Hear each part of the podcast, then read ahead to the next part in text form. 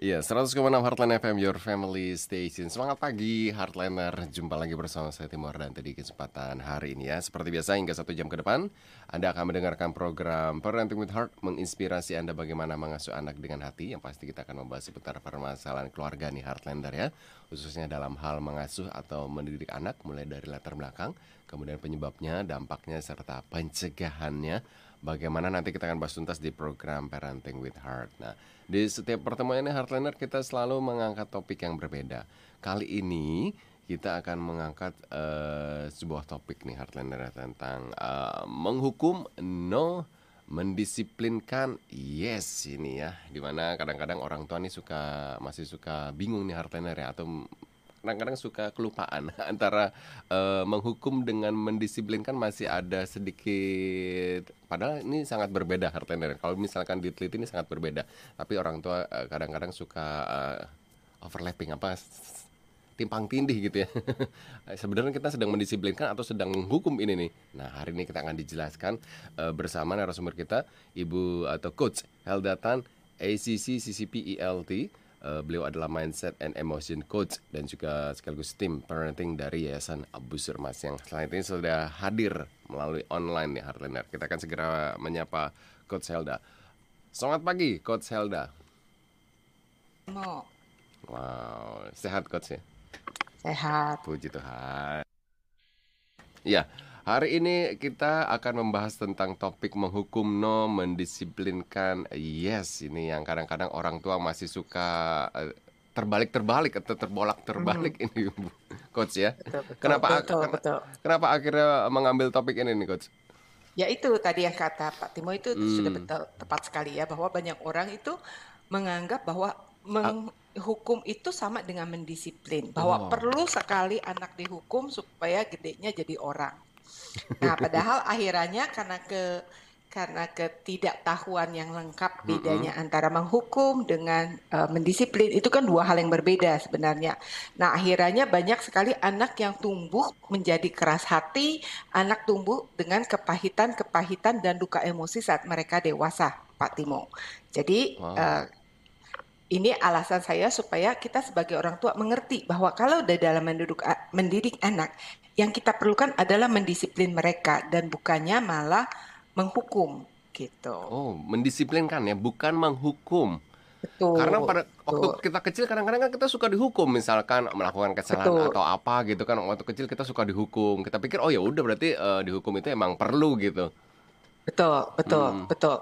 Nah, itulah makanya uh, banyak sekali kan kita dengar kasus-kasus anak itu sampai diikat atau di dipukul sampai mm, mm, mm, akhirnya memiliki luka batin dan um, banyak peristiwa-peristiwa yang diikat di pohon lah, yang diseret wow. atau apa, sehingga akhirnya anak itu menjadi luka, menjadi orang dewasa yang terluka dan itu bukanlah cara mendidik yang benar. Hmm. Karena kan kita ingin anak kita kita ingin mendidik anak kita menjadi bertumbuh menjadi orang yang baik, hmm. bukan orang yang terluka gitu. Oh, ini nih hardliner kata kuncinya ya kita akan uh, mendidik anak kita menjadi orang yang baik bukan mendidik menjadi Tuh. anak yang terluka. Tapi ternyata tanpa kita Tuh. sadari selama ini jangan-jangan ini kita malah membuat anak kita terluka akibat ya Benar. ya kita pikir selama ini kita sedang mendisiplinkan atau menghukum gitu ya tapi ternyata kita malah membuat mereka terluka. Hari ini kita akan belajar nih. Berarti kita pengen tahu dulu nih, bedanya menghukum dengan mendisiplinkan itu apa sih, coach? Oke, pertanyaannya yang bagus Pak Timo. Nah, beda menghukum dengan mendisiplinkan. Pertama dilihat dari intensinya, mm -hmm. ya, intensi dari orang tua memberikan hal tersebut.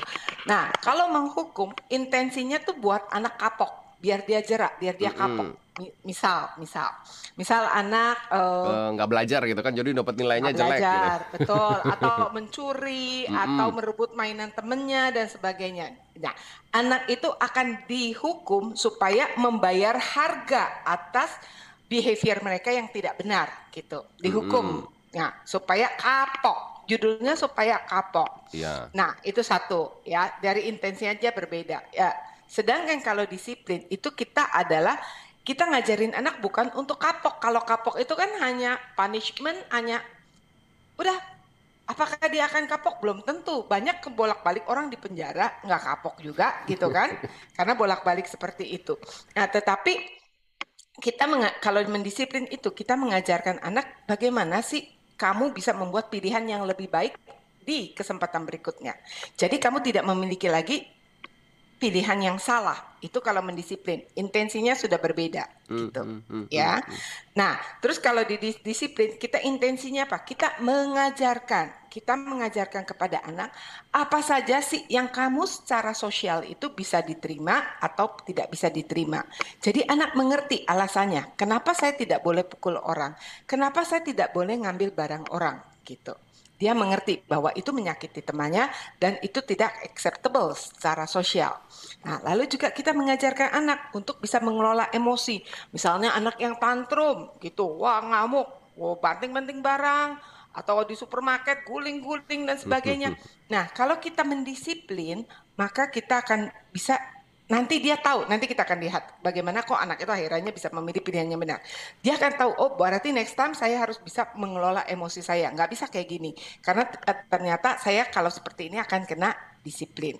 Kalau hukum beda, itu anak rasain gitu. Kamu iya. kapok-kapok ya, gitu ya. Kalau zaman dulu kan dipukul gitu kan, dipukul pakai ban pinggang, uh, ada yang pakai sapu lidi uh, gitu ya. Nah itu supaya kapok. Beda. Intensinya dulu kita bedakan. Nah lalu yang kedua apa? Menghukum itu biasanya itu timbul karena orang tuanya itu frustasi. Ini anak malu-maluin. Uh, orang tua frustasi nggak tahu mau ngapain. Jadi udah hukum aja. Paling cepet tuh dihukum. Iya kan kadang-kadang uh, mungkin orang tuanya sudah sudah memberitahu sebelumnya gitu. Nah, jangan misalkan jangan mencuri ya, tapi ternyata si anak ini tetap aja mencuri lagi mencuri pada akhirnya ya kan orang tua okay. kan kesel kan akhirnya udah digebukin lah ibaratnya Nah, gitu. itu itu seharusnya makanya itu biasanya kan berorientasinya uh, pada rasa frustasi orang tua. Kenapa? Kalau menghukum itu kan tujuannya untuk mengontrol. Hanya supaya anaknya saat itu juga taat. Obey kalau bahasa Inggrisnya. Hmm, Obey hmm, saat hmm, itu juga taat. Nah, tetapi kalau kita mendisip, jadi anaknya dasarnya ta, ta, uh, taat bukan karena dia ingin taat, dia taat karena takut. Dia taat karena takut dihukum. Nah, tetapi kalau kita disiplin, dia itu bukan taat, tapi dia submit bahasa Inggrisnya. Apa jadi dia menundukkan diri dengan sukarela karena dia tahu bahwa apa yang dia lakukan tidak oh. benar. Jadi gitu. dengan sadar diri gitu ya, mengerti ya. Udah aku aku nggak boleh melakukan ini nih nah, karena aku sadar. Kalau dihukum doang kan, kalau dihukum doang misalnya uh, begitu mamanya nggak ada, papanya nggak ada, ya dia balik lagi. Tapi karena kan tidak kita, ada kesadaran itu. Kita gitu. sebagai orang tua berharap ketika menghukum berarti uh, suatu saat dia akan mengerti nih, tidak akan mengulangi perbuatannya. Makanya. Nah, inilah yang kita bahas hari ini, Pak Timo, bahwa ternyata itu masuk kategori disiplin, bukan kategori menghukum. Menghukum tidak, uh, dia hanya akan kapok gitu misalnya kayak mm -hmm. uh, di di kelas D misalnya yang paling gampang. Oke okay, uh, eh, kalian yang ribut langsung di strap udah. Tapi begitu gurunya keluar ribut lagi kelasnya. Karena kan itu hukuman. Tadi mm, sekali lagi berangkat dari ingin mengontrol behavior anak tetapi tanpa mendidik sebenarnya kenapa nggak boleh ribut. Jadi tidak ada alasan dan sebagainya. Lalu contoh lagi kita orang tua ya suka misalnya adik kakak berantem wah di, terus dipukulin. Itu ternyata saya hukum ya kamu mau stop nggak? Nggak mau udah dipukulin. Karena misalnya dia pukulin adiknya. Mm-hmm. nah itu menghukum justru bikin ambiguity ke anak saya katanya tidak boleh pukul adik saya tapi saya dipukul. tapi kok kamu pukul saya gitu ya kan mm-hmm. nah makanya tidak ada kesadaran karena kata kamu saya tidak boleh pukul. Tangan tangan saya diciptakan untuk membantu orang dan bukan untuk memukul. Tetapi kamu sendiri mencontohkan ke saya kamu mukul saya. Mm-hmm. Nah, jadi itu makanya kenapa hukuman itu tidak pernah bisa membuat anak mengerti. Tidak pernah bisa mendidik anak gitu. Nah, lalu apalagi akibatnya apa? Beda menghukum dengan disiplin. Nah, karena diperlakukan seperti itu, anak akhirnya cenderung memendam kemarahan terutama kalau hukumannya itu sudah di luar proporsi karena orang tuanya marah sekali dan sebagainya atau guru atau apa di luar proporsi sehingga anak masih kecil tidak bisa ngapa-ngapain akhirnya memendam kemarahan dan ujung-ujungnya secara long termnya jangka panjangnya anak itu akan menjadi hmm,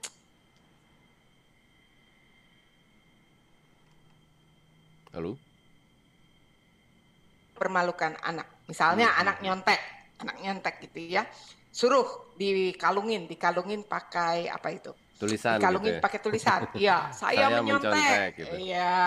Keliling Mm, mm, mm, lapangan. Kan- atau saya saya eh, saya mencuri misalnya Mm, mm, mm, keliling lapangan. Itu mempermalukan anak dan tidak ada unsur mendidik sama sekali. Yang ada dia merasa dipermalukan, yang ada harga dirinya terluka, yang ada hanya kebencian. kan berharap Bu ya setelah melakukan hal itu anaknya akan menjadi jerak. Itu itu sih yang ada di pikiran kita sebagai orang tua selama ini kan seperti itu. Nah, karena kan tidak ngerti. Seperti Hmm. kalau seperti kayak sekarang kan kita disuruh membahas bedanya apa, maka kita harus mengerti bahwa apa yang kita harapkan nggak akan terjadi karena kita Oh. tidak mengerti. Hmm, Ya hmm, kan? hmm, hmm, Kita tidak akan mengerti. Sama lah seperti kita misalnya berharap eh misalnya apa ya? Hmm, kita berharap sesuatu yang tidak akan terjadi. Misalnya kita berharap pengertian yang salah ya, pengertian yang salah. Bahwa dulu eh kalau air itu misalnya air itu supaya menguap gitu ya pengertian yang salah air itu supaya menguap kan mesti dididihkan. Tapi Mm-mm. ternyata bilang gini oh iya ya supaya menguap saya bukan didihkan tapi saya masukin kulkas. Itu kan pengertian yang salah. Jadi sampai kapan pun nggak akan ada. Karena esensinya tidak di situ. Esensinya itu justru di disiplin esensi itu hanya menghukum itu ya yang tadi saya katakan hanya membawa kepahitan dan tidak membawa kesadaran Hmm, hmm. Orang itu berubah saat dia sadar dia itu mm, salah. Seperti seperti misalnya contoh, misalnya kita pergi ke pesta, udah ditulis nih bajunya harus dress code-nya Dress code. batik. Hmm. Nah, nggak ngerti, nggak pernah ke pesta seperti itu yang nggak ada yang ada dress code dress code aja nyelonong misalnya pakai t-shirt, akhirnya malu sendiri. Itu kan namanya natural konsekuensi. Yang lain pakai batik, dia dia dia nyelonong sendiri, misalnya pakai t-shirt. Akhirnya dia menjadi aneh sendiri, natural konsekuensi. Nah, namanya konsekuensi itu akan membuat orang sadar, oh iya ya, berarti next time saya nggak boleh semau-maunya nih. Nanti akhirnya saya malu sendiri, gitu. Nah, itu ada kesadaran, maka orang akan berubah, gitu. Oh. Nah, kalau disiplin, Pak, satu lagi ya, itu tuh nggak bisa suka-suka. Misalnya oh gara-gara mamanya marah, wah langsung di, di- dipukulnya sebanyak mungkin nggak bisa. Karena yang namanya disiplin justru kita detach dari perasaan kita. Karena kan udah ada aturannya. Kalau kamu tidak main, eh, kalau kamu tidak eh, mengerjakan PR, maka kamu selama satu jam, eh, satu hari ke depan, mama ambil ya, kamu punya jam main, eh, nonton TV atau mama ambil kamu punya gadget. Kan udah kita buat aturannya jelas di depan Pak Timo. Kalau yang namanya disiplin dan anaknya pun menyetujui. Anaknya sudah tahu kalau saya nih tidak kerjain PR, maka hukuman saya akan ada kalau nggak A, ya B, ya C. Kadang-kadang boleh dipilih gitu. Jadi nggak ada gara-gara terus mamanya mamanya lagi happy atau papa lagi happy karena dapat jabatan. Oh iya ya eh, karena papa lagi happy kamu nggak dihukum? Nggak ada. Atau terus karena bapaknya diomelin sama bos gitu terus akhirnya Dilampiaskan anaknya gitu. di double gitu. Punishmentnya nggak ada. Karena ini bukan punishment ini disiplin. Aturannya Hmm. jelas. Konsekuensinya jelas. Nggak bisa suka-suka. Nah terus tujuannya ini yang penting lagi. Kalau tadi tujuannya itu supaya anak kapok kalau ini tujuannya bukan untuk mempermalukan anak gitu loh tujuannya justru adalah supaya anak sekali lagi bisa nextnya membuat keputusan yang tepat. Namanya kita kan kadang-kadang membuat keputusan yang salah gitu loh. Hmm. Seperti itu. Jadi kita harus ajarkan ini ya ke anak kita. Betul. bukan bukan menghukum ya yang Tapi selama ini mendisiplin. mendisiplinkan yang selama ini kita ternyata eh, banyak eh, terjadi ini nih eh, oh, apa ya terbalik gitu ibu ya kita pikir kita ini sedang mendisiplinkan tapi ternyata kita ini sedang menghukum dan Betul, ternyata betul. menghukum itu dampaknya adalah menjadi luka batin anak di kemudian hari seperti itu ya. Betul. Contoh Hmm. yang paling ekstrim saya ambil biar eh, kita semua bisa membedakan apa sih bedanya menghukum dengan mendisiplin. Menghukum anaknya lupa buat PR. Kalau disiplin anaknya lupa buat PR. Sekali lagi yang saya katakan tadi, mungkin diambil 24 jam eh, handphonenya. Ya, diambil 24 jam tidak boleh main handphone. Itu disiplin. itu disiplin bukan Ya, menghukum walaupun ya disiplin, dia tarik kan privilege-nya, tetap ada konsekuensi, ada konsekuensi negatif, tetapi terukur, tidak suka-suka, terukur. Nah, sedangkan kalau menghukum, wow, mamanya saking marahnya itu langsung, udah ya kamu satu bulan. Lah, itu kan nggak proporsional. Dia lupa mengerjakan PR, Kalau kalau di disiplin dia cuma diambil misalnya satu hari sesuai kesepakatan. Tetapi kalau dia dihukum biar kapok, kamu begitu lagi. Kemarin udah dibilangin begitu lagi, kemarin begitu lagi. Ya, karena mama frustasi. Akhirnya diambil satu bulan. Itu nggak cocok. Iya, tapi kalau misalkan kejadian itu berulang terus, Bu, apakah kita sebagai orang tua nggak boleh menghukum anak kita gitu kan? Kalau ibaratnya kejadian, kan, ya betul, hmm. kejadian berulang, diulangi lagi konsekuensinya. Hari ini nggak buat PR, oke? Kamu satu hari nggak main handphone. Besoknya nggak eh, buat PR lagi. lagi. Besoknya nggak buat PR lagi, sehari lagi. Terus nggak buat PR nah, lagi. kan tuh, sehari, ya iya. kan, sehari hmm. lagi. Nah, itu kalau memang anaknya terus-terusan berarti kan anaknya sedang menantang otoritas orang tuanya. Berarti hmm. ada yang salah di dalam hubungan antara orang tua dengan si anak. Hmm. Berarti ada yang salah itu. Oh. Karena anaknya nantang terus. Sedangkan gini deh, kita uh, sebagai orang dewasa ya, kita kalau misalnya uh, dengan teman gitu ya atau dengan istri, suami istri ya, kalau kita hubungannya baik, ya semuanya yang besar aja bisa kita kecilin, betul nggak? Yang kecil kita tiadakan, Hilangkan. itu kalau hmm, hubungannya hmm, baik. Tetapi kalau hubungan kita tidak baik, yang kecil kita besarkan. Nah, berarti ada masalah di ah. situ. Jangan-jangan berarti ada timbul masalah lain ibu ya sebenarnya uh, betul, si anak betul. itu nggak mau mengerjakan bukan karena malas mungkin karena emang ingin menunjukkan ya, sesuatu. Karena gitu. memang dia mau narik attention mungkin dia di ah. mungkin dia diperlakukan berbeda dengan uh, kakak adiknya mungkin dia uh, jealous gitu atau mungkin orang tuanya tidak ada di rumah uh, masa ataupun ada tetapi tidak hadir secara emosi maka anak yang penting saya dapat attention kamu Wow, ini hardliner kita gitu. sudah mulai mengerti nih hardliner antara perbedaan antara menghukum dengan uh, mendisiplinkan. Nanti setelah ini kita akan lanjutkan lagi coach ya. Okay. Bagaimana sih contoh-contoh disiplin itu seperti apa sih agar kita tidak terbalik lagi nih hardliner ya. Baik, hardliner untuk Anda yang ingin bertanya silakan di 0855 885 1006 atau line telepon kita di 021 5919244 atau saat ini juga sedang live streaming di channel YouTube kita di Heartline Network. Anda juga bisa berkomentar. Jangan ke mana-mana, kita akan segera kembali setelah yang berikut ini. Ya, 100,6 Heartland FM, your family station. Terima kasih Heartlander, saat ini Anda masih mendengarkan program Parenting with Heart. Dengan tema kita pada kesempatan ini adalah menghukum no, mendisiplinkan, yes. Dan masih bersama narasumber kita, Coach Helda Tant, ACC CCP ELT uh, beliau uh, adalah seorang mindset and emotion coach dan juga sekaligus tim parenting dari Yayasan Busur Emas. Ya, Coach Helda, uh, tadi yeah. kita sudah mulai terbuka nih Heartlander ya. Pikiran kita nih sebagai orang tua ternyata selama ini jangan-jangan kita salah mendidiknya nih. Kita menghukumnya nih bukan mendisiplinkan. Padahal niat kita adalah mendisiplinkan anak agar tidak mengulangi uh, perbuatannya lagi ketika salah gitu. Tapi ternyata kita malah menghukumnya. Nah, kita juga pengen tahu nih, Coach, uh, ketika kita sudah mengetahui nih perbedaan antara menghukum dengan mendisiplinkan. Kita juga pengen lebih tahu lebih dalam lagi. Contoh-contoh mendisiplinkan itu seperti apa sih, coach? Oke, okay. uh, thank you, Pak Timo. Nah, uh, ada beberapa ya contoh-contoh uh, bentuk-bentuk yang namanya disiplin. Tapi yang saya mau garis bawahi, kalau tadi menghukum hanya fokus pada uh, konsekuensi negatif, mm -hmm. kalau mendisiplin itu fokusnya dua uh, konsekuensi negatif dan juga konsekuensi positif. Oh. Jadi, nah kalau tadi kan hanya uh, kalau perilaku buruk langsung dapat konsekuensi negatif. Kalau disiplin justru kita enggak. Kita ada yang namanya positive reinforcement.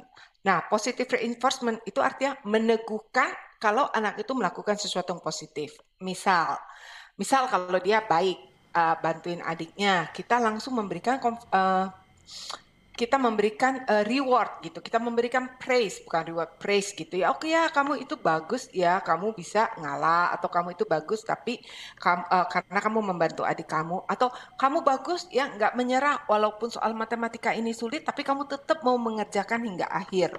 Itu kita bisa kasih positive reinforcement. Jadi hal baik yang dia lakukan kita kasih peneguhan kasih peneguhan lagi, kasih peneguhan lagi. Sehingga akhirnya dia merasa, oh uh, ini adalah hal yang baik untuk saya lakukan karena saya tidak menyerah dan sebagainya. Next time kalau saya ketemu lagi soal yang susah, saya akan tetap mencoba untuk uh, menyelesaikannya karena selalu dikasih praise oleh orang hmm, tua. Hmm, hmm. Nah, tetapi satu hal jangan sampai ini dimanipulasi. Misalnya, kita kan pengennya kakaknya itu berbagi dengan adiknya, tetapi dengan sukarela, bukan dipaksa. Tapi ada yang orang tua memanipulasi dengan, oh ya kamu pintar ya, kamu nggak pelit, kamu nggak ini. Jadi anak itu udah di framing bahwa kalau nggak ngasih itu pelit, kalau nggak ngasih itu jahat. Nggak bisa begitu juga. Karena ada uh, saat-saat yang justru memang dia sah-sah saja untuk tidak memberikan. Karena itu oh. adalah miliknya dia, bukan milik kita harus bisa loh mengajarkan anak bahwa nggak segala sesuatunya tuh milik bersama. Oh. Harus mengerti juga yang namanya properti mengerti properti bahwa kalau ini milik saya, maka saya akan dengan senang hati memberikan kepada kamu dengan sukarela, bukan dengan terpaksa. Karena kalau kita tidak mengerti arti kepemilikan, nanti kalau udah gede, semua uang boleh, kamu ya gitu. uang saya juga. Hmm, hmm, hmm, hmm. Pokoknya kalau saya mau minjem kamu harus boleh. Kalau saya ini kamu harus semuanya hmm. boleh. Jadi milik bersama itu nggak benar. Gitu. Hmm, iya, nah itu satu ya positive reinforcement. Jadi kalau hal-hal baik dia di reinforce terus lama-lama dia akan nah tadi lagi mendapatkan reward system itu seperti menjadi reward untuk dia. Nah, ketika melakukan nah, hal baik itu berarti kan uh, dia sudah uh, ibaratnya sudah mengerti gitu ya, tidak akan mengulangi perbuatan yang salahnya, tapi dia akan merubah dirinya menjadi yang lebih baik. Nah, setelah itu kita harus memberi tadi uh, reward. Seperti itu ya ya bisa reward, bisa praise gitu, praise and reward lah, kata, sesuatu yang positif gitu. Nah, terus misalnya um, apalagi, nah kita juga bisa kasih redirection, nggak melulu harus selalu dikasihnya konsekuensi negatif. Misal anaknya kerjanya nonton melulu, main game melulu, terus, betul, ya. game melulu, nggak mau keluar. Nah kita redirect gitu loh, redirect, eh kamu uh, apa sih funnya ini? Oh ini mak uh, menyenangkan ini ini ini. Nah kita bisa redirect. Eh di luar juga menyenangkan loh main sepeda.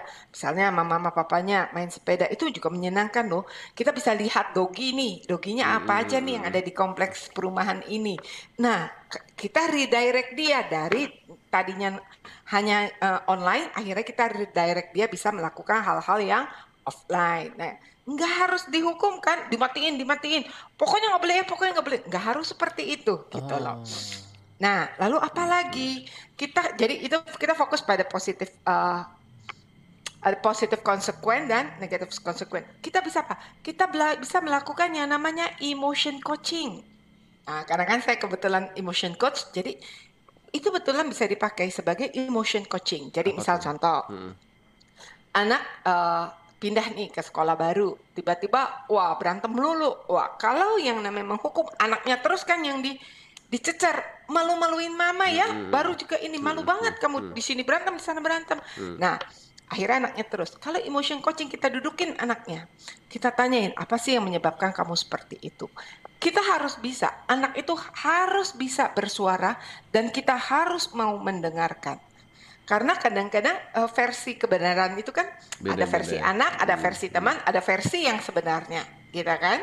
Nah, jadi kita harus membiarkan anak kita itu mengartikulasikan apa yang ada di dalamnya, mengekspresikan.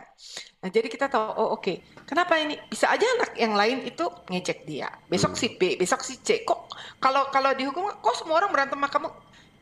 Itu sangat mungkin loh. Anak kita misalnya itu dibully oleh si A, B, C yang mereka satu grup Nah, kalau dengan emotion coaching, kan dia akan bilang, abis aku diginiin mah, abis aku digituin mah. Nah, kita akan bisa bilang, oke, okay, kamu tidak perlu memukul balik. Menurut kamu, apa yang bisa kamu lakukan next time tanpa harus memukul? Wow. Bisa apa? Lempar batu bisa. gitu, langsung dilempar aja ya. ke batu. Bisa. Enggak jangan ya.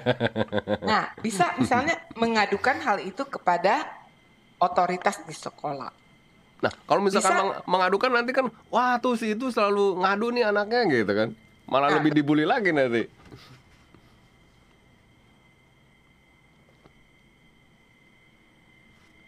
Halo, Sorry. Ya. Ya. Kalau guru yang baik akan memperhatikan karena kan banyak anak yang menjadi target bullying ya dia-dia juga yang dibully kan. Mm -hmm. Nah, berarti kalau memang misalnya ada apa lagi, oh anak ini jadi korban bully. Anak saya dulu pernah jadi korban bully karena apa? Badannya kecil. Dan anaknya itu dulu saya, nah itu sekali lagi terlalu banyak, udah kamu e, ngalah, kamu ini. Akhirnya tidak menjadi asertif, tidak mempunyai asertif skill, sehingga akhirnya dibully. Orang orang kan yang menjadi target bully adalah mereka yang diem, Iya. mereka yang tidak membalas. Nah, Mm-mm. kalau anaknya didudukkan dengan emotion coaching, kita akan tahu apa yang terjadi.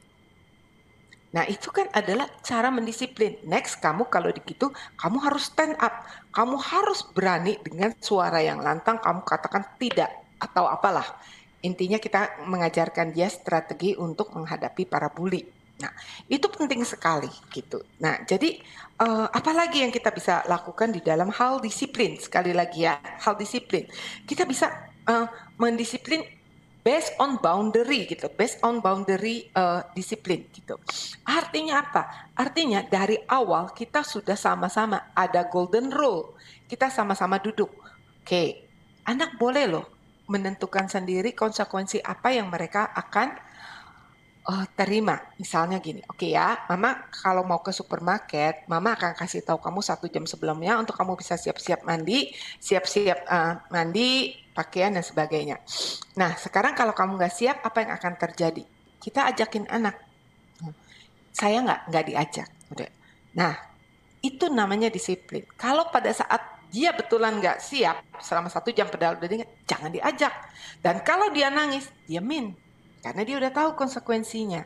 Nah, dia itu ngerti bahwa oh ya, next time saya nggak akan seperti itu karena saya tuh punya pilihan antara saya mau siap-siap dalam satu jam atau tidak. Jadi dia tahu pilihan itu adanya di kontrol tangan dia. Kita mengajarkan skill itu kalau didisiplin. Kalau dihukum mah cuma diomel-omelin doang, dia tidak mengerti bahwa dia Hmm. memiliki kontrol, bahwa dia memiliki choice untuk memilih. Dan seandainya, seandainya, seandainya dibilang tanggung, lagi bagus filmnya, nggak usah nggak usah ajak-ajak, ya nggak apa-apa. At least dia memilih. Padahal mama bilang, aduh jangan dong nih, kan lagi ada diskon nih, mama mau beliin kamu baju nih, lagi ada diskon hari ini terakhir misal. Jangan lakukan itu, biar Oh. aja. Jadi kan dia ngerti bahwa ya kalau mama hanya bisa punya budget sekian ya, hanya kalau diskon mama baru bisa beliin kamu Hmm, mainan hmm, atau apa. hmm. Kalau kamu nggak mau ikut, eh, udah besok-besok berarti mainannya nggak dapat ya, karena Iya. kita udah nggak dapat diskon. Mhm. It's okay. Kalau dia memilih nggak, nggak apa-apa. Enggak, nggak apa-apa, harusnya nggak apa-apa. Tapi, tapi ternyata besoknya malah meminta lagi gitu. Mah kemarin Ya. kan aku kan lagi nonton mah. Sekarang lu ke Makanya mall kalau lagi kita gitu. yang namanya disiplin, kita kan mengerti bahwa kita harus melaksanakan konsekuensinya. Kalau kamu kemarin pilih itu, ya kamu stick. Ini adalah konsekuensi dari pilihan kamu. Ya kita nggak ngadain, namanya kan kita disiplin. Oh, Kalau kita mengerti, maka kita tidak akan ngajak itu anak. Kalau kita tidak ngerti esensi dari disiplin, maka kita akan pusing. Tiap hari dia nyanyiin seperti itu, "Dar- dar- daripada pusing, daripada pusing bawa ke mall. Nggak bisa. Kan kita udah, kita lagi disiplin dia untuk mengajarkan. Nah kitanya makanya ngerti. Disiplin itu apa? Kalau kita nggak ngerti ya, bukannya disiplin kan? berarti kitanya juga sebagai orang tua harus strike juga ya, harus ibaratnya ya ketika sudah membuat aturannya kita juga harus kekeh dengan aturan itu. Jelas, harus Hmm. konsisten. Kalau kita tidak konsisten, anak bingung. Hari ini boleh, besok enggak. Hari ini boleh, besok enggak. Yang mana? Akhirnya itu menimbulkan anxiety loh, menimbulkan kecemasan karena tidak Oh. predictable. Mhm. Sesuatu yang tidak predictable, orang dewasa aja deh. Ya, misal bosnya hari ini baik atau pasangannya baik, besok ngaco. Hmm. Hari ini baik, besok ngaco. Kan enggak enggak aman, enggak secure. Mhm, mhm. Tapi kalau udah jelas, eh, oke, kalau kamu kerjaan baik, kamu naik gaji 30%. Tapi kalau kamu kerjaannya nggak bagus, kamu bisa saya dem- eh, saya bisa Demotion. eh, demotion atau saya pindahin mutasi. Nah kan kita jelas, itu pilihan ada di tangan kita. Kita mau perform baik atau kita enggak. Tapi kita udah tahu konsekuensinya, baik yang positif maupun yang negatif. Gitu, Pak Timo. Wow, ternyata banyak sekali ya contoh-contoh disiplin yang yang selama ini kita pikir kita mengerti ternyata belum mengerti ini Bu ya. Nah, kemudian ada ada faktor-faktor apa nih Bu yang bisa atau yang mendukung eh, disiplin yang sehat, kemudian juga disiplin yang efektif ini yang penting banget nih yang bisa efektif Hmm. gitu Bu. Hmm, hmm. Oke, satu itu disiplin tidak akan pernah berhasil kalau tidak ada yang nomor satu ini, Apa yaitu hubungan. Hubungan yang sehat bukan antara hukuman, orang Bu, tua ya? dengan anak. Tapi hubungan ya, bukan hukuman. Relationship, ya. Nah, itu nggak akan pernah bisa berhasil. Karena kalau eh, Misalnya sering nggak berhasil, makanya tadi saya bilang kenapa ini nantang melulu karena itu pasti ada masalah di dalam hubungan. Tetapi kalau hubungan itu baik, high love, kasihnya tinggi, maka disiplin juga bisa tinggi. Orang itu kadang-kadang maunya cuma disiplin, eh mau ya tadi yang dianggap disiplin padahal menghukum, maunya hukum, hukum, hukum, tapi nggak punya hubungan. Hubungannya jauh, main disiplin yang ada sakit hati. Nah kalau ini maunya sehat, maka hubungan dulu itu yang dibenahi nomor satu.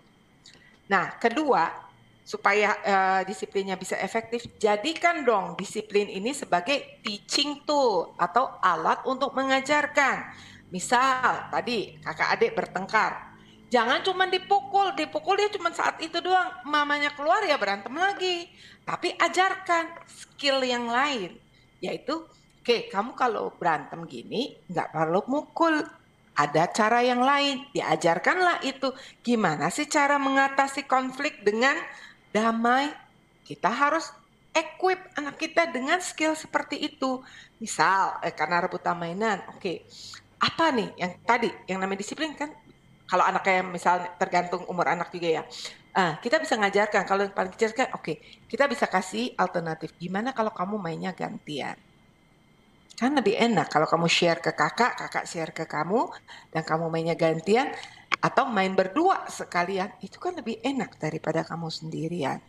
Dengan begitu kamu nggak cuma punya satu nih mainan, kamu bisa punya dua hmm. karena kakak kamu juga sharing gitu. Nah, terus kalau misalnya uh, ya itulah diajarkan, diajarkan skill yang lainnya sehingga disiplinnya ini bisa menjadi teaching tool. Anak tetap nggak dikasih time out bisa, karena kamu berantem, dua-duanya nggak usah main ya. Mama kasih time out bisa. Tetapi setelah itu nggak berhenti di situ. Diajarkan skill yang lain. Oh, itu dia. Nah, yang betul. terkadang orang tua suka lupa, akhirnya berhenti di situ gitu. Dipikir betul. udah selesai nih caranya. Karena dihukum doang. Karena orang tua uh, mindsetnya mindset menghukum, hmm, biar jerak hmm, dan biar hmm, cepet. Nah, seharusnya kita memiliki mindset mendisiplin, bukan mindset menghukum. Nah, lalu apa lagi?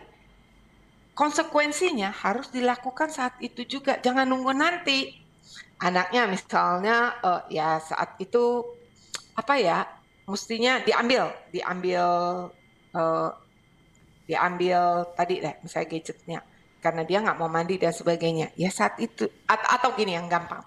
Yang tadi balik orang tua mau beliin baju karena lagi ada diskon. Nah anaknya udah nggak mau kan? Nggak mau. Akhirnya konsekuensi dia ya udah kali ini kamu boleh ikut, tapi minggu depan pas mama mau pergi, kamu nggak boleh ikut. Nggak boleh. Harusnya konsekuensinya ya hari itu juga yang dia nggak ikut. Jadi harus immediate, harus saat itu juga. Baru bisa oh. efektif. Hmm. Kalau nggak ya nggak ada hubungannya. Oh nggak apa-apa ternyata mama saya gara-gara demi diskon saya nggak dihukum tuh oh nggak apa-apa ya ternyata gitu. Jadi harus immediate nih ya supaya efektif. Nah, yang keempat, itu juga harus fair, yang tadi saya katakan. Kita harus fair konsekuensinya. Dia nggak mandi, nggak bisa dong. Satu bulan atau satu minggu diambil hmm, uh, gadgetnya, hmm, itu kan nggak fair untuk dia. Dan setiap orang yang diperlakukan tidak fair akan membangkang. Oh. Nah, parahnya kita sebagai orang tua sekali lagi, semua hukuman kadang tergantung mood-moodan hati kita nih. Iya Padahal harus dilihat intensi anaknya. Misal, hmm, hmm, hmm. anak nggak sengaja nih bawa nih bawa bawa sup gitu ya, misalnya Tumpah. satu baskom hmm. bawa sup. Eh kesandung, kesandung supnya tumpah semua satu baskom dan nggak ada makanan lain kecuali sup itu misalnya. Wah itu orang tua bisa marah banget karena makanan satu-satunya ditumpahin. Padahal dia tidak ada intensi untuk menumpahkan, hanya itu kecelakaan. Nah, itu langsung dihukumnya berat Giliran adiknya itu sengaja numpahin air. Dari dibilangin nggak boleh tumpahin air atau cat, sengaja tumpahin cat. Tapi cuma sedikit. Hukumannya nggak berat. Nah, kita sebagai orang tua nggak boleh menghukum anak suka-suka kita. Entah karena perasaan kita, entah karena dampak yang dihasilkan dari perbuatan si anak. Tapi kita harus ngelihat intensi anak itu. Yang satu kecelakaan, yang satu sengaja loh, walaupun cuma sedikit. Tapi sengaja numpahin intensinya kita harus lihat. Jadi konsekuensi yang kita berikan jadinya bisa fair, bukan karena oh. dampaknya. Hmm, hmm, hmm. Nah, kalau misalkan anaknya sudah dikasih tahu, uh, misalkan nak tolong bawakan supnya ke sini ya, tapi dia lagi sibuk main handphone, jadi sambil bawa handphone sambil bawa sup, blok jatuh. Nah, Oke, okay. tetapi tetap dia adalah uh, itu intensinya dia bukan dengan sengaja. Hmm, tapi kan udah tetap, kasih tahu harusnya kan handphonenya ditaruh dong, nah kan seperti betul. itu. Betul, betul, betul. Itu logikanya memang seperti itu. Tetapi apakah bisa kalau sambil sekarang kita kembalikan ke logika, sebenarnya bisa nggak kita sambil handphonean sambil bawa itu? Bisa juga. Bisa. Tetap bisa hmm. kan? Nah atau bisa nggak kita tanpa handphonean pun tetap uh, itunya tumpah? Bisa juga kan? Gitu.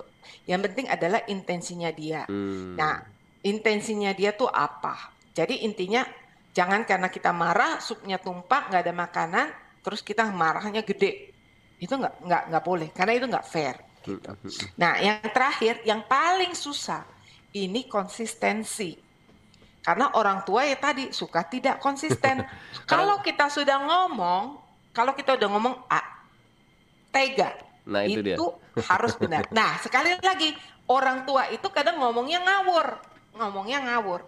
Dan ini banyak sekali kejadian dan ini benar-benar terjadi. Ada ada ada satu gitu ya, misalnya kan mestinya adalah kalau kamu berantem di mobil terus kita pulang nggak jadi libur. Tapi orang tua kan seringnya nanti mama turunin di jalan ya, mama turunin nih di jalan biar tahu rasa kamu. Nah ini ada kejadian benar Pak Timo itu di Amerika. Jadi ada uh, sepasang suami istri orang Jepang gitu ya, anaknya berantem ribut di mobil, akhirnya diturunin satu anak itu, diturunin tuh, benar ya, benar ya. Nah, dia sih melakukan apa yang dia katakan bahwa diturunin, tetapi masuk akal nggak? Fair nggak? Nah, jadi diturunin, turunin, mereka jalan mobilnya. Pikir-pikir lihat-lihat, anaknya hilang tiga hari, nyesel-nyesel itu. Waduh. Nah, makanya kita sekali lagi saat kita mau uh, memberikan konsekuensi itu harus logis, harus proporsional, nggak bisa semau-maunya. Yang tadi itu kan karena berasal kemarahan, mama turunin, mama turunin. Akhirnya anaknya masuk ke hutan Nah akhirnya tiga hari itu hilang.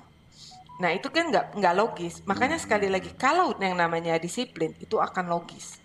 Udah oh. terukur semuanya. Nggak ada yang oh ya udah ya mama nggak akan inin atau misalnya hmm, kak, udah udah beli tiket misalnya mau ke mana nih mau ke Bali ke atau mau ke mana udah beli tiket terus ngancem mamanya kalau kamu pokoknya uh, tidak menuruti mama maka kamu nggak akan ke Bali nggak boleh kalau kamu nggak ngajak kamu harus betul-betul nggak ngajak.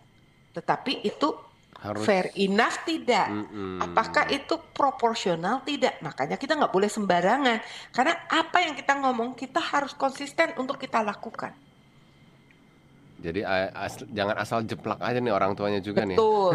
Nah itu yang sulitnya orang tua karena kan mindsetnya sekali iya. lagi mindset menghukum, mm -mm. bukan mindset mendisiplin orang tuanya kadang-kadang suka terbawa emosi bu, jadi asal jeplak aja betul, gitu ya. Betul. Padahal itu kita... nah yang kita harus kita pelajari hmm, sebagai orang tua. Apa yang sudah keluar dari mulut kamu harus kamu laksanakan. Nah, Makanya jangan mengeluarkan dulu sesuatu sebelum kamu pikir. Nah, ini PR juga nih buat orang tua nih Hardliner ya. Baik, Betul. nanti eh, setelah ini kita akan lanjutkan lagi nih tentang hal-hal apa aja sih yang, yang perlu uh, dilakukan nih untuk anak kita biar bisa disiplin dan konsisten dengan kedisiplinan tersebut. Dan bagi Hardliner yang ingin bertanya dipersilakan di 0855 885 1006 atau di uh, saat ini juga sedang live streaming di channel YouTube kita di Heartline Network. Jangan ke mana-mana, kita akan kembali setelah yang berikut ini ya. Iya, 100,6 Heartline FM, Your Family Station. Terima kasih Heartliner. Saat ini Anda masih mendengarkan program Parenting with Heart dengan topik kita menghukum, no mendisiplinkan, yes. Dan masih bersama narasumber kita, uh, Coach Heldatan, ACC, CCP, ELT, Mindset and Emotion Coach, Tim Parenting, Yayasan Buser Mas. Ya, di sesi terakhir ini, Coach, apa nih yang harus diperlukan agar ketika kita sebagai orang tua eh, mencoba untuk mendisiplinkan anak dan efektif hasilnya? Oke, okay. nah supaya uh, bisa konsisten tadi ya, mm -mm. satu itu adalah adanya aturan dasar yang tadi kita. Berarti harus dibuat aturan ada. dulu nih ya, ya di awal. Iya kan, jadi tahu bahwa ya nggak bisa uh, misalnya anaknya kan kita harus bilang oke okay, kalau mama nanti mau suruh kamu mandi selalu mama akan kasih waktu misalnya 10 sampai 15 menit nggak bisa satu juga saya ngomong kamu kerjain saat itu nggak bisa ya jadi hmm. harus ada aturan dasarnya. Kalau kamu setelah itu 15 menit kamu nggak itu maka baru baru berlaku harusnya kan kalau tersebut. misalkan namanya mandi mah nggak usah disuruh kali ya. Ya intinya apa pun. Kan kadang-kadang anak keasikan udah jam mandi uh, belum mandi ya kan? Terutama anak kecil loh. Kita bicara anak kecil uh, kadang harus Harus nggak bisa diingetin saat gitu ya? ini juga saya suruh matiin TV matiin TV nggak boleh seperti itu. Itu nggak Hmm, benar gitu tapi harus ada aturan dasarnya kalau sampai 15 menit setelah itu kamu nggak itu nah besok kamu nggak boleh nonton. Jadi ada aturan dasar ya. Nah yang kedua ini penting apa pun peraturan kita harus disosialisasikan kepada caregiver yang lain, entah neninya, entah pembantunya, entah kakek neneknya. Jangan sampai sama kita udah misalnya jam 5 itu anak harus mandi, terus sama yang lain jam 7 boleh. Atau misalnya jam 12 makan sama yang lain ya ya Hmm, makannya hmm, jam hmm, 3 aja boleh. Nggak boleh. Jadi harus disosialisasikan Harus sama eh, ya supaya aturannya ya. konsisten ya. Nah, lalu ketiga perhatikan moodnya kita. Mood kita harus benar-benar sekali lagi yang namanya disiplin nggak ada deh yang namanya mudi-mudian. Mau lagi capek secapek apa pun karena eh, tetap itu harus berjalan. Karena namanya supaya konsisten. Kadang ada orang tua yang saking terlalu capek, udahlah daripada teriak-teriakan adu urat sama anak, Ya udahlah udahlah gitu. biarin dia mau apa aja. Itu nggak boleh, nggak akan Oh, konsisten, mhm. ya kan? Atau yang satunya lagi malah anaknya belum kan janji 15 menit ini dia lagi marah-marah sendiri 5 menit teriakin lagi. Dikit-dikit teriakin lagi. Akhirnya terus anaknya dihukum padahal belum 15 menit karena dia lagi capek. Hmm, hmm, hmm, jadi menjadi over kan? Wow. overreact. Nah itu juga nggak boleh. Nah terus lah kak apalagi Ingat ya orang tua, enggak semua hal itu harus di sampai detail-detail itu diperlakukan aturan. Akhirnya apa?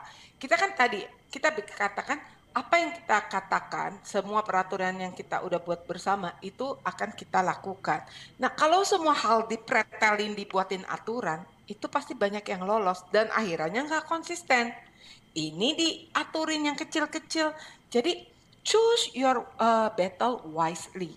Yang mana yang memang perlu konsekuensi, yang mana kita biarkan juga anak menang. Karena kan itu kan juga akan membangun self esteem dia. Hmm, hmm, Nggak bisa setiap kali pokoknya 100% mama yang kontrol. hmm, hmm, Itu akhirnya kita menjadi controlling mom gitu. Oh. Nah, terus apa? Fokus juga sama eh, long termnya. Sekali lagi, jangan karena capek udahlah nggak apa-apa nggak usah eh, dihukum. Atau anaknya pinter kan, banyak anak yang ngambil hati orang tua, eh kasihan nih, kasihan. Nah, karena kita kasihan, akhirnya kita sendiri yang break dia punya rule. Nah, akhirnya kan nggak menjadi konsisten. Nah, terakhir itu apa? kita harus ingatkan diri kita segala sesuatu agar untuk berubah itu perlu proses jadi nggak bisa misalnya hari ini kita uh, kasih konsekuensi eh belum besoknya tuh anak begitu lagi kita terus capek. Ini kayak nggak bisa dikonsekuensi konsekuensi nggak nggak kena nih cuma konsekuensi gini. Saya hajar aja konsekuensi yang lebih uh, kenceng. Saya naikin tiga kali lipat. Nggak bisa. Oh. segala sesuatunya perlu proses gitu. Itu sih. Jadi semuanya uh, terukur dan bisa konsisten gitu. Dan semuanya juga perlu proses ya coach ya. Betul Nih, kita sebagai orang tua ternyata PR-nya banyak juga nih pada hari ini. Tapi karena untuk kita berubah sendiri pun kita juga perlu proses kan? iya, makanya juga tidak ada kata terlambat nih coach ya. Untuk kita sebagai orang betul. tua. Baik, tanpa terasa nih waktunya sudah di penghujung acara nih coach. Mungkin bisa memberikan kesimpulan untuk topik kita pada kesempatan kali ini. Oke, saya mau tutup bahwa eh, tentang menghukum no, mendisiplin yes. eh, topik kita hari ini bahwa ingat ya orang tua tujuan kita mendidik kita itu apa? Tujuan kita mendidik anak kan supaya bisa dia bisa menjadi pribadi yang baik gitu. Nah, caranya adalah dengan cara mendidik dia supaya mengerti dan tahu hal mana yang baik dan hal mana yang tidak baik. Dan akhirnya memiliki kesadaran sendiri untuk memilih hal yang baik itu. Hmm. Dan kita bisa melakukan hal ini dengan cara disiplin, dengan landasan kasih sayang, supaya dan bukan landasan kemarahan, supaya anak kita itu bisa tumbuhnya sehat, baik secara fisik, mental maupun emosi. Jadi janganlah kita eh, jangan lagi kita mencoba mendidik mereka dengan teriakan, dengan cacian, dengan hinaan, ataupun hal-hal lain yang menyakiti hatinya. Tetapi do everything with love. Itu aja. Lakukan segala sesuatunya dengan cinta nih Heartlander dengan kasih tentunya ya untuk Betul. anak kita ya. Dan yang pasti kita sebagai orang tua pengen banget nih anak kita bisa berubah menjadi lebih baik atas kesadaran dirinya gitu ya. Dan itu dilakukan Betul. dengan cara yang mendisiplinkan bukan menghukum ya. Betul, karena dengan yang tadi yang positive encouragement gitu ya, positive re- reinforcement, anak akan terbangkitkan untuk melakukan hal-hal yang benar. Wow, baik. Terima kasih nih Coach Helda. Hari ini kita sudah belajar banyak sekali nih terkait dengan uh, mendisiplinkan anak khususnya. Baik, mungkin bagi Heartline yang ingin bertanya lebih lanjut nih Coach, bisa menghubungi ke mana nih? Oke, mungkin uh, bagi teman-teman yang ingin bertanya lebih lanjut seputar ini, bisa DM saya di Instagram saya, yaitu di akunnya at coach underscore helda underscore tan. Baik, sekali lagi terima kasih untuk Coach Helda Tan yang telah hadir di program Parenting with Heart, menginspirasi kita sebagai orang tua di hari ini ya. Kita ketemu lagi di lain kesempatan, Coach. Sehat selalu. Sama-sama, thank you. Baik, ya demikian hal ini perbincangan kita bersama Coach Helda Tan.